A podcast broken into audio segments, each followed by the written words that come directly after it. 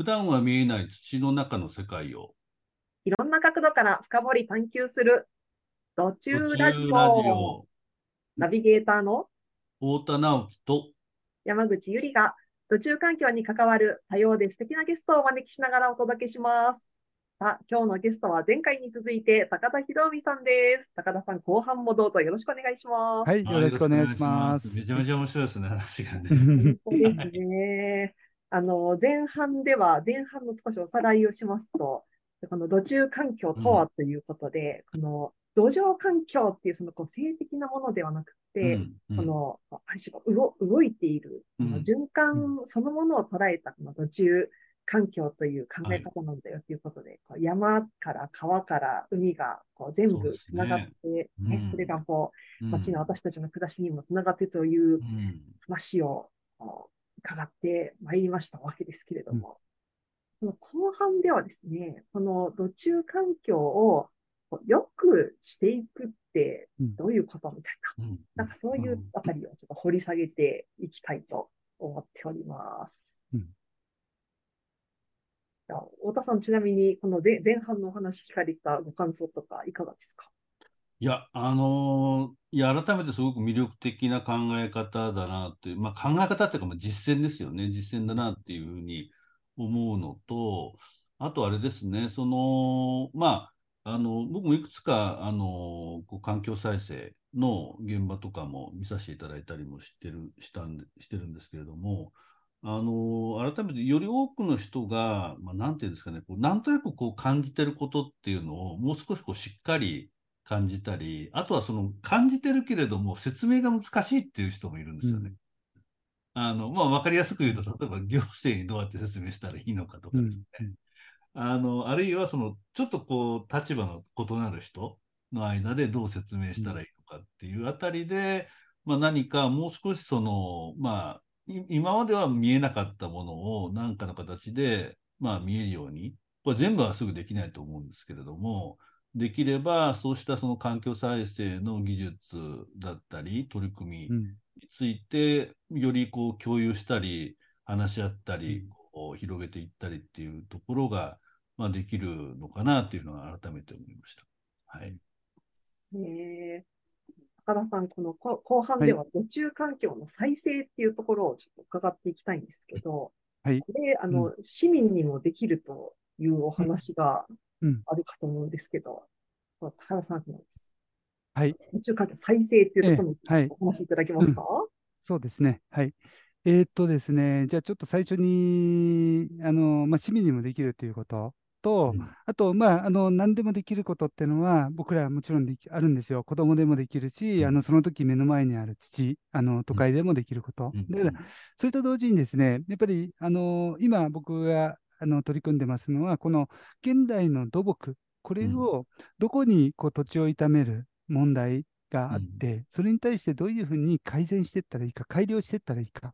あの、技術の改良がまず一つと、それと同時にもう一つは、今もう行われている法令に基づき、こう建築や土木の基準があります。うん。その、それの中で、中でですね、じゃあ問題の所在が分かれば、うん。そうすれば、改善の方法も見えてくる。だからその後どこでその問題を改善、あるいは緩和していくことができるかっていうこと、これをまず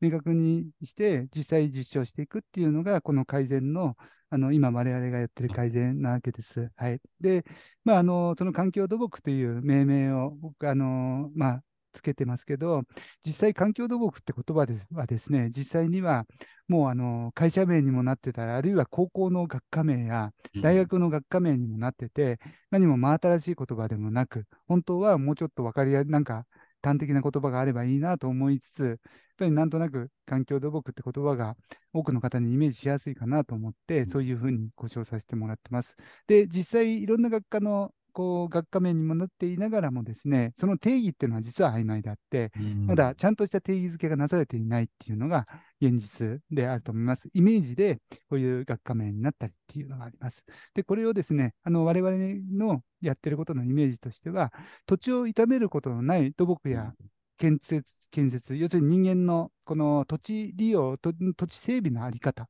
それはまた農業的整備であったり、林業的整備であったり、あるいは災害、まあ、治水、あのあのとあるいは土地造成や町、この建設、あのあらゆるインフラ整備における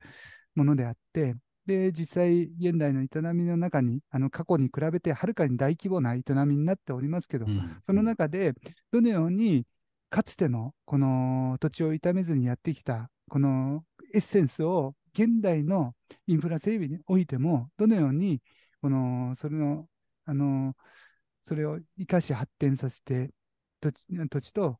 傷めずにこう人間の文明活動が行うことができるかっていうのここはとても大切なことだと思うんですね。でそれはちょっとまあ僕があの本当に専門分野としてこの取り組むあのこういうことを今あのやっておりましてあのあちこちの行政がですねやっぱり今のこの整インフラ整備における土地を傷めてしまう問題に気づいている方も増えてきてまして、あのいろんなところの行政で今、あの公共工事としてもこう提案してやらせていただくことが、ようやく今年あたりからあの増えてきております。あのまあ、こうしたことがですね、多くの方に伝わって、まああのーまあ、それの設計も図面もですね、今、私が今やってる地球森の環境土木あの研究会で月1回ぐらいラジオを、あのまあ、こうインターネットラジで放送しておりまして、でそこで図面も公開してまして、あの多くの方がまた、あのまあ、あの試験的なものであって、前例のないことをやってるわけですけど、過去の、過去のやってること、前例のないって言ったって、過去に実はやってることなんですけど、それを、あのまあ、皆さんがやっぱり考えて、さらに実践の中で改良していって、いいものを作っていってもらいたいというのがまず、それがこの土木においてです。うんそれともう一つ、誰もができるってことはですね、本当に、あのそれが土があって、そこの土地のあの生き物環境、水と空気のうん動き、これを良くするっていうのは、実は誰でもあの気づけばできることであありうん。あると思います。それはですね、あのー一つの例として、あのー自然盆栽協会っていう団体がありまして、でそれが1970年、今から、えーっと50年前ですか、50年前の創刊号からずっとこの関東のその会議の一番最後にですね、創刊、あの私あの、えーっと北村拓拓三さんですか、北村拓三さんの言葉があります。それで、それがですね、あのーこのできることから始めよう、災害を防ぐためにもっていう言葉でですね、まず、あのー水を大地に染み込ませようって、あの今、大地に染み込まれて砂漠になってる。で、それを自分の庭でも、例えば踏まなければちゃんと水を吸ってくれる。で、あの穴を掘り、橋をかけ、水を掘って、あのこの水をく染み込ませようって。水で、まず一つ水。次に空気なんです。あのー大地、あのー大地や土を生き物たちは呼吸している。それ、あの空気、あの空気を、あの送り込むっていうのが、まあ、あの、まあ、やっぱりこの、この地形を作っていったりしたり、踏まない、柔らかいところ踏まないとか、木の根元をちゃんと、あのケアするとか、そういうこと。それともう一つはですね、有機物。あのー大地が餌、であのーい今、あのーじゃあ大地の餌はこの有機物であって、落ち葉は穴を掘ってそこに置いときましょうとか、あのーそういうことを言ってるんですよ。それを、要するに盆栽の、自然盆栽の会長がですね、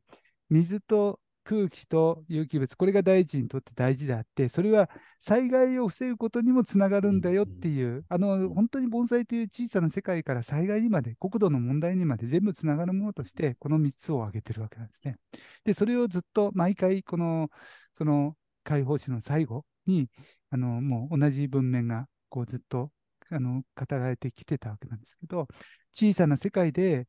あの専門家でもなくあのその、例えば災害の専門家でもなくても、ちゃんと自分の目の前の大地と向き合うことで、それで小さなできることから始めようと、小さなことでもそういう土地を育てることができるんだよっていう、そのポイントは水と空気と有機物なんだよっていうことを、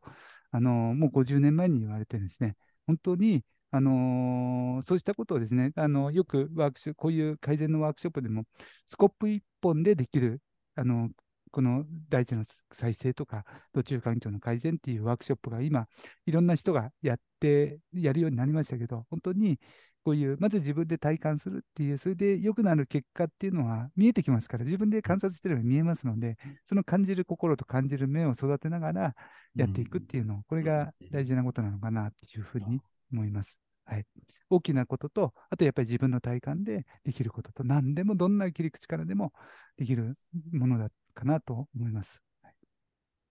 いや前半でもあの体感が大事だっていう話をしていただきましたけど、はい、実際にこう自分でスコップ一つやってみれば体感しながら学べるっていうことですよね。そうですね。はい。で、やっぱりね、本当に土の柔らかさとか、それを感じるってすごい大事なことで、特にあの慣れないうちは硬いところを掘れば、うん、あの良くなると思うじゃないですか。で、耕すという発想で。だけど、本当に土中環境の全体を改善していく、そこだけじゃない、部分ではなくて、全体を改善することを考えたら、硬いところはそのままに、柔らかいところだけを狙って、ちょっと掘っていくっていうのが、とても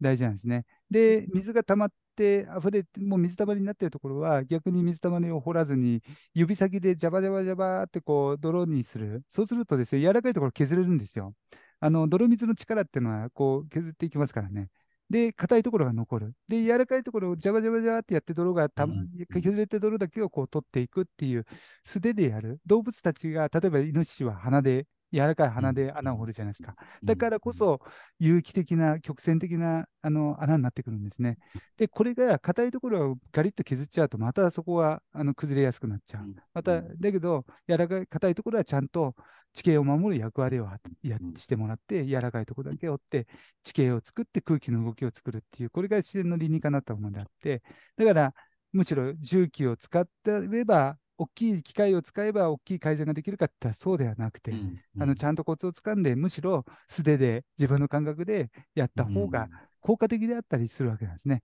でそこがすごく可能性があると思うんですね。あの今の土木っていうのは何でも大掛かりになって、人が手がつけられなくなった。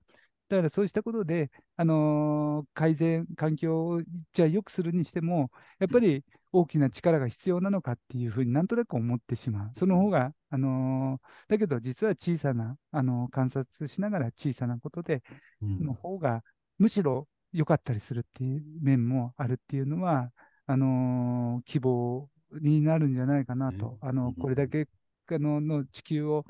自分一人が何ができるかって、いや、何ができるかじゃなくて、できること、目の前、地球は全部つながってますからね、あのそういうのを楽しみながら、あの感覚を感じながら、あの自分で感じ取りながらやるっていうのが、まあいいのかなっていうふうに思います。はい、むしろこの繊細なこう感覚でできるからこそ、そこう動物動物がうまいんですうまいです、本当にね、だから例えばね、あのあの、サワガニっていうです、サワガニにしてもウナギにしてもですね、あの、一生懸命土木工事やってるんですよ。あのハサミはね、土木工事のバケット、4本のバケットなんですね。で、穴を開けて、それでやら水をジャバジャバってやって、それで泥をこう、滑りかき出してるんですね。だから、あのー、常に佐賀になんかもこの川があって、そこから陸地までずっと自分のつながる洞窟を保つんです。その中で暮らしてますから。で、そこが泥詰まりをしようとしそうになったら、こう、ジャバジャバジャバと自分で書き出して、自分の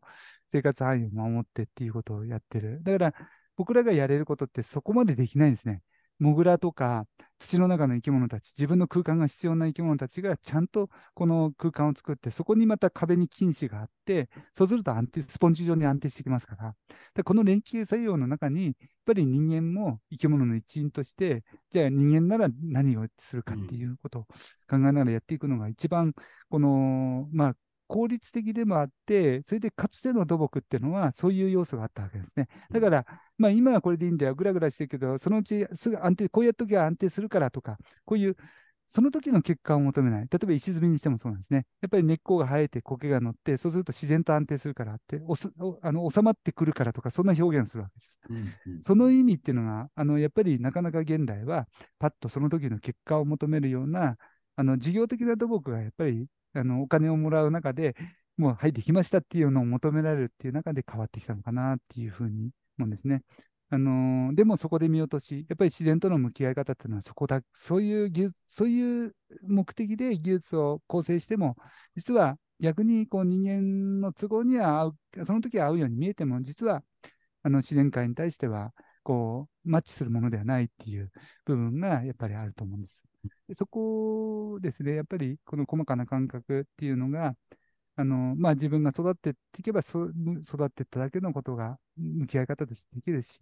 やはりあの、この楽しく愛情を持って付き合うっていう中で、見え、しか見えてこないものっていうのはあるのかなと。客観性を求めるのが科学であるとしたら、まあ、客観性を生み出すまでのですね、この直感、体感っていうものも、そこなしの客観っていうのは、やっぱり自然を捉えきれるものではないなっていうふうに感じます。はい。うんうん、確かになんかこのいい途中環境の状態をこう示す何らかのこのデータがあるんだとして、それがどう実現したかっていうのの正体が騒がにでしたみたいなことがあり得るわけですよね。あそうですね。はい。あのー、そうですね。まず、生き物たちがやってくること。で、それによって、例えば石を積むでしょ。積んだら、苔が乗るように積んでいくとかですね。で、それでいずれ半年後、こう水が常に湧き出してきた。で、それがだんだん常にこう、そこから常にじわじわと苔から常にあの雨が降ろうが降らなかろうが染み出す状態になるっていう、うん、まあ、これはもう本当に、あのーうん、最高に、この治水、昔のこの沢筋でのこう治水のための石積みなんかは、もうその状態を目指すわけであって、うん、あのー、変化していく状態を読んでいくっていう。で、それはあらゆる生き物にとって、あらゆるっていうと、またあれですけど、あのー、生き物が多様に共存できる安定した世界を作る上で、あのー、良い世界、あのー、っていうふうに考えます、考えられると思うんですね。あの安定した、安定して生命活動が、そこで落ち着いた生命活動が行われる、その多様な生き物の循環が行われるベースとなる環境っていうのが、やっぱり安定した目指すべきものなのかなっていう気がします。で、あの、岩の風化なんかも実際、あの、この風化って促進されますから、要するに岩が呼吸を止める。要するに呼吸を止めるっていうのは、あのー、要するに地面に岩が岩が刺さって、まあ、崖に岩があって、でも中からの水や空気の動きが岩岩があのこれ動きが滞ってしまうと、これ乾燥したり湿ったりを繰り返す。それから温度も変化する。で、そうなるとすぐボロボロになりますよね、岩は。で、落石が止まらなくなるっていうことが起こってくるわけですね、表層において。だけど、実際苔が乗ってる状態の、で、あのちゃんと呼吸しているところは温度も変化しないですし、で、その状態だと落石がない。だから僕は林道で、例えばいろいろ一般の方を案内したりするときに、うん苔の生えてる崖の下は安全ですから、そこに車止めてくださいってやるんですね。うん、で、苔の生えてない岩ってのは、これボロボロ崩れて、後で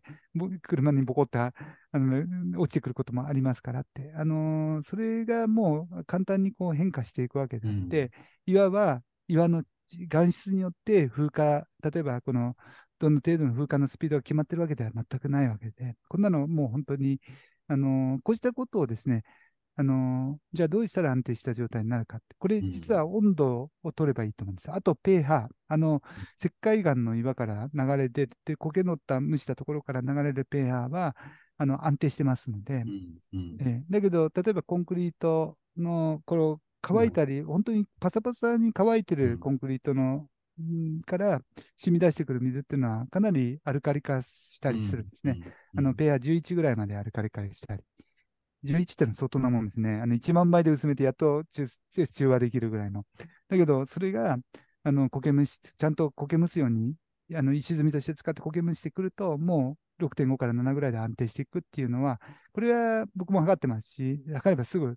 分かることであって、この、あの、よく、これはアルカリだからダメとか、そういう、あの、岩をそういう、これはアルカリ、これは酸性っていうものではなくて、大地の中ではいろんなものがあって、それが無害に、無害っていうかお、お互いのいろんな生き物の循環の中で成り立ってるわけだから、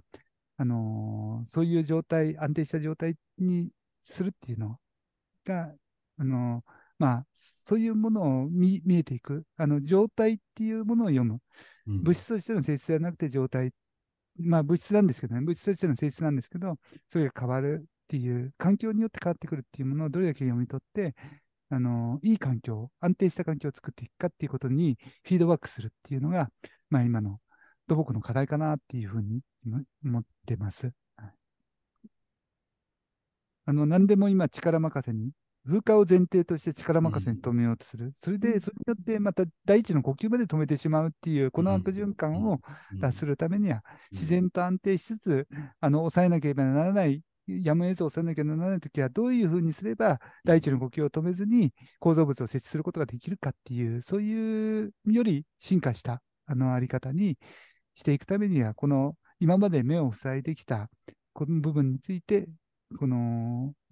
もうあのー、解明していく必要があるのかなっていうふうに、え思ってます。それが、まあ、ちょっと途中環境のこれからの、あのー、まあ、進み、社会的な意味になってくるのかなっていうふうに感じてます。はい。いや、ありがとうございます。なんかお話伺ってて、こう、健康診断っていうか、こう、うん、大地の循環というか、血の巡りとか、はい、呼吸器がちゃんとこう機能してるかみたいなのをこう気を使いながら、より健康になるようにこう配慮していくみたいな、なんか第一なヘルスケアっぽい話だなっていうふうにあそうですね、本当に。うん、感じましたね。はい、うん。だからまあ、やっぱりあらゆるものの捉え方が多分共通するところだと思うんですね。うん、あの、問題が、現代の中で問題が起こるとしたら、この医療や食の問題にしても、やっぱり捉え方がこの、やっぱり命として考えるか、あの、ちょっとその局所的にものを考えていくか、対対処で、それで局所的な対処で対応していこうと考えるかっていうところを、やっぱり、やっぱりそこをまあ、乗り越えていくっていうのは、やっぱ現代に与えられた課題だと思う。ね、やっぱり命ですから、ね、人間も命であって、命の循環の中であるものでっていうところを、うん、まあ、これをね、見えてくる、ちゃんと可視化していくっていうのは、本当にどこから手つけたらいいのかね、と思いますけど、はい。いや土中関係もまた命ということで、太田さん、いかがですか、このここまでお話伺いや、あのー、いや、なんかね、ちょっといろいろ妄想しちゃったんですけど、うん、あのー、土木の話なんですけどね、はい、土木は高田さんおっしゃるように事業じゃないですか。うん、事業なんで、まあ、発注者がいて、まあ、はい、あの業者さんがいるってことなんですけども、やっぱりこう物として扱う、まあ、物を作ってるんだけれども、物じゃない、まあ、なんていうんですかね、まあ、生き物って言ったらあれですけど、まあ、もうちょっとこう動的なものっていうふうに捉えたときに、うん、ちょっと妄想したのは、あの、なんか、その事業としての契約とか納品の仕方っていうのも変わるのかなっていう。うん例えば今だとそのもうね請負契約があって、もう言われた仕様のものを作りましたっていう、研修して終わりだと思うんですけれども、はい。例えばその、い、やどうやって苔が入ったか観察しましょうみたいな形の、あの話がその納品とセットであの、住民の人がこう観察するとかですね、そういうのもセットの事業土木事業があってもいいんじゃないかなっていうふうに思いましたし、あのー、ちょっとこう風の単位でいろいろあの話聞くグリーンインフラなんかそうなんですよね。うん、うん、あの、あのこれまでのセメントの、あのね、治水だと、もう作って終わりなんですけど、うん、グリーンインフラってやっぱり多自然の、あの、流域治水になりますから、やっぱ近所の人が参加しながら、あ、できたできたで、それもできて完成じゃなくて、こう変わったみたいなところが、ずっとこうプロセスで続いていくんですよね。はい、だからそういうような事業とか、契約とかのあり方っていうのが、まあ、今後出てくるのかなとか、出てこないとなんか仕事やりにくくなるんだろうなとかっていう、ちょっとそういうことを妄想しながら、はい、はい。話聞いてました。ついこの間、この8月はですね、あのえーと、長野県の大滝村っていうところで、まあ、県の予算でうちらが登山道、登山道っていうか車道なんですけど、はいはい、その整備やったんですね。で、それはまあもちろん県で予算出しますので、うん、しっかりしたちゃんと設計図、図面とこうそれを承認して行うわけなんですけど、はい、この難しいのがですね、土の中のこういう本当に結果を出そうと思うと、うん。うん、たくさん変更、現場での現場決定が必要なんですよ。はい、で、それをですね、あんまりこれ、その都度もちろん変更届を出さなきゃいけない。うんうん、で、なるべく変更することを望まずに、あのすごくめんどくさいんですね。で、望ま望まれずに、あのその設計に忠実にやれば、物事進むわけなんですね。うんだけど、それだと実際土地を良くするためにやってる、それからあと、その結果、その設計図通りにできることが目的ではなくて、その長年うん、これを、この周りの環境に負荷を与えず、目的を、インフラとしての目的を果たすことを目的とした場合は、その現場判断がいかに大切であって、でうん、やっぱりそのいろいろ変更する、それを、それがすごく、あのーまあ、今回ですね、今回っていうか、こういう常にこういう時に、まあ、事前にこう最初に変更いっぱいしますよ、こういう理由でしますよってことをいつも言うんですけど、だけど、まあ、今回の場合は、その大滝村ってところが予算を獲得しながら、県の予算で二重なので、県にまで伝わらないんですね、それがね。通常、だからそういう難しさがありました。でも、あのー本当はだからそこを乗り越えて、こういうちゃんと土地を良くすることを目的、本来はそのためにやるわけですからね。だからそのために図面通りにできればいいってもんじゃない。例えば、そうんっていうことをですね、うん。これも認識としてうん。出てきて、それで施工者も設計者も、また物を考えるっていうことを取り戻す。うんうん。要するに工事が始まって、終わらすこと、後期通りに、予算通りに終わらすことを目的とするのではなくて、そもそも何のためにこれやってんのっていうことを常に毎日、あのはい。問い直しながら土地を観察するっていうのが必要なのかなっていう。ですね。ええはい。うんまあ、そういうことに対する問いかけしながら、やっぱり公共の場でこれやっていくってことは今、まあ、うんあのーまあ、それを積み重ねていく段階で、一箇所、それができれば、他の行政が真似しますから、うん。実必ず他にやった実例を見せてくださいって必ず言いますから、ちゃんととこういうのやりますよっていうのを、だからそうすると他の人もやりやすくなって、広まりやすくなるかなと、そういうふうに思います。はい、本当にご指摘の通りで、ただ、あの昔、周りの人が参加するっていうのが、常に本来の土木っていうのは、本来っていうか昔の土木は、あのいつでも補修できる、誰でもできるっていうような材料と技術の体系でやられてたんですね。例えば、石積みでも、この、こう、まずめ石って言って、冷たい石がこう外れてきたりするわけですね。うん。あのうん。このいろんな地震があったり、その時に、その冷たい石をコンコンコンってやるぐらい誰でもできるわけです。うん。石畳も同じで。で、うん。そういったもので何百年も保ってきたっていうことで、あのーだけど現代のコンクリートでやって亀裂が入った。そしたらまた膨大な予算をかけてうん。やらなきゃいけない。だからこれは不経済だし、やっぱりあの、あの長長持ちっていうのは、やっぱり必ず自然界の中で不具合っていうのはうん、どんなものでもありますから、それに対して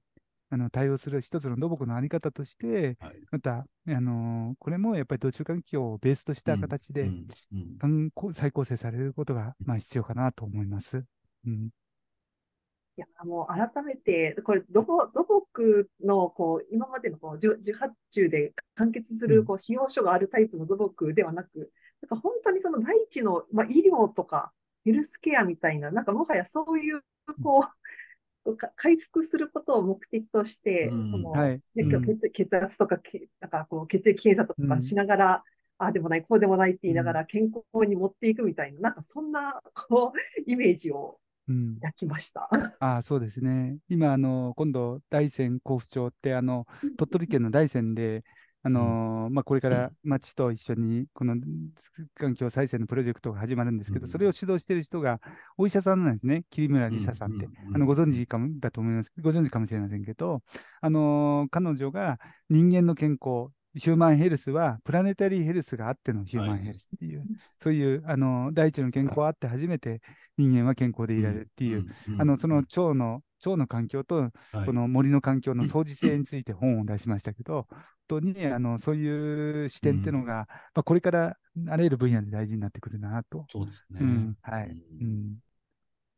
ありがとうございます。うんまあ、というわけでもそろそろ再びこの後半の自分が経とうとしているので、そろそろクロージングに向かっていこうと思いますが、あのはい本当にあの高田さん素敵なお話をたくさんお聞かせくださってありがとうございます。今回私たちこの土中環境っていう一つのうんテーマでこの土中ラジオをお届けしていますが、はいなんか改めてこの土中ラジオをお聞きのリスナーの皆さんに高田さんからメッセージをいただけると嬉しいなと思っているんですが、お願いできますか？メッセージですか？はい。はい。そうですね。最初に、いそうですね。はい。うーん、まあ、あのーこの、とにかく、この、環境のことに向かい合ってると、この、もう絶望、その壊れていく速度に絶望する気持ちになることもたくさんあると思うんですけど、うんうん。あのーまあ、どんなことでもできると思うと、うん。このどんな状況でも希望に変わるし、やっぱり楽しくやっていくっていうのが大事だと思います。あのーぜひですね、あのこういう、まあ、今本当に新たな大事なことが、この土中環境の、またこれが実際データベース化、あるいは、あのーに、まあ、まあ、それがまた世の中を大きく、こう、技術ベースから、研究のあり方から変わっていく源にもなると思思います。あの、まあ、その中で、まあ、楽しくやっていけたいくのがいいかなと思います。僕も山登りが趣味なんですけど、あの、やっぱり最近の山って乾いてて、行くと悲しい思いすることあるんですね。例えばうん。10年前に行った時こんなに悪化したか、かつ何もしなかったらそのまま悲しいだけで帰ってくることになるんですよ。だけど、ちょっと道具を持ってって、少しでもできることやっってうん。改善してるとですね、登山道の際で、あ、これで少しここ良くなるなと思うと、またそれが喜びに変わって、で、山頂にはなかなかそんなことやってて、たどり着けないで、そのまま帰ってくることも多いんですけど、でもまた、あの、その、帰ってきても、あの、昔より悪化したって悲しみではなくて、あのーよく、こうあのこれでも、まあ、それがまた喜びと充実感になって帰ってこれる。あのーまあ、楽しみながらやって、向き合っていけたら、皆さん言っていただけたらと思います。はい、そんな感じでよろしいでしょうか？ありがとうございます。では、最後に、お太田さんからも一言、締めの言葉いかがですか？あ、そうですね。あのーちょっとすごく今日印象に残ってるのが、あの、盆栽の話。ううん。ん。で、盆栽が、あの、前半でしたがね、あの、盆栽が、その、まあ、まあ、災害、防災につながるっていうところはい。の話なんですけれども、あの、この、まあ、プロジェクトは、まあ、風の谷から生まれたところはあるんですが、うん。あの、活動を広げていく場はですね、あの、シビックテックという、あの、市民テクノロジーっていうんですけど、うん。市民が、まあ、データとかを使って、こう、自分の、まあ、身の回りのを少しずつ変えていきましょうっていう、こうちょっと世界的な運動がありまして、はい。あの、その中でちょっと広げたいなと思ってるんですが、やっぱそことすごくつながってくるなと。なんかすごく大きな課題をなんかいきなりこう、うん。あの、取り上げて、なんか話だけしてるんじゃなくて、自分の身の回りで何かできることはい。を始めていくと、何かそれが別の人とつながったり、別のこととつながっていくよねっていう、まあそういう活動うんなんですけれども、それとすごくつながってるところがあるなと思ってまして、で、まあ、あの、確かに課題はもう上げるとも山ほどあるんですけれども、うん。はい。やっぱ改めてこのプロジェクトは、やっぱり自分にできること、自分の身近なところっていうので、まあ、具体的に、こう、そこを大事に、こう何かできること行動を起こしていくっていうのに何かつながったらいいなというふうに、うん。はい、改めて思いました。はい。ありがとうございました、今日は。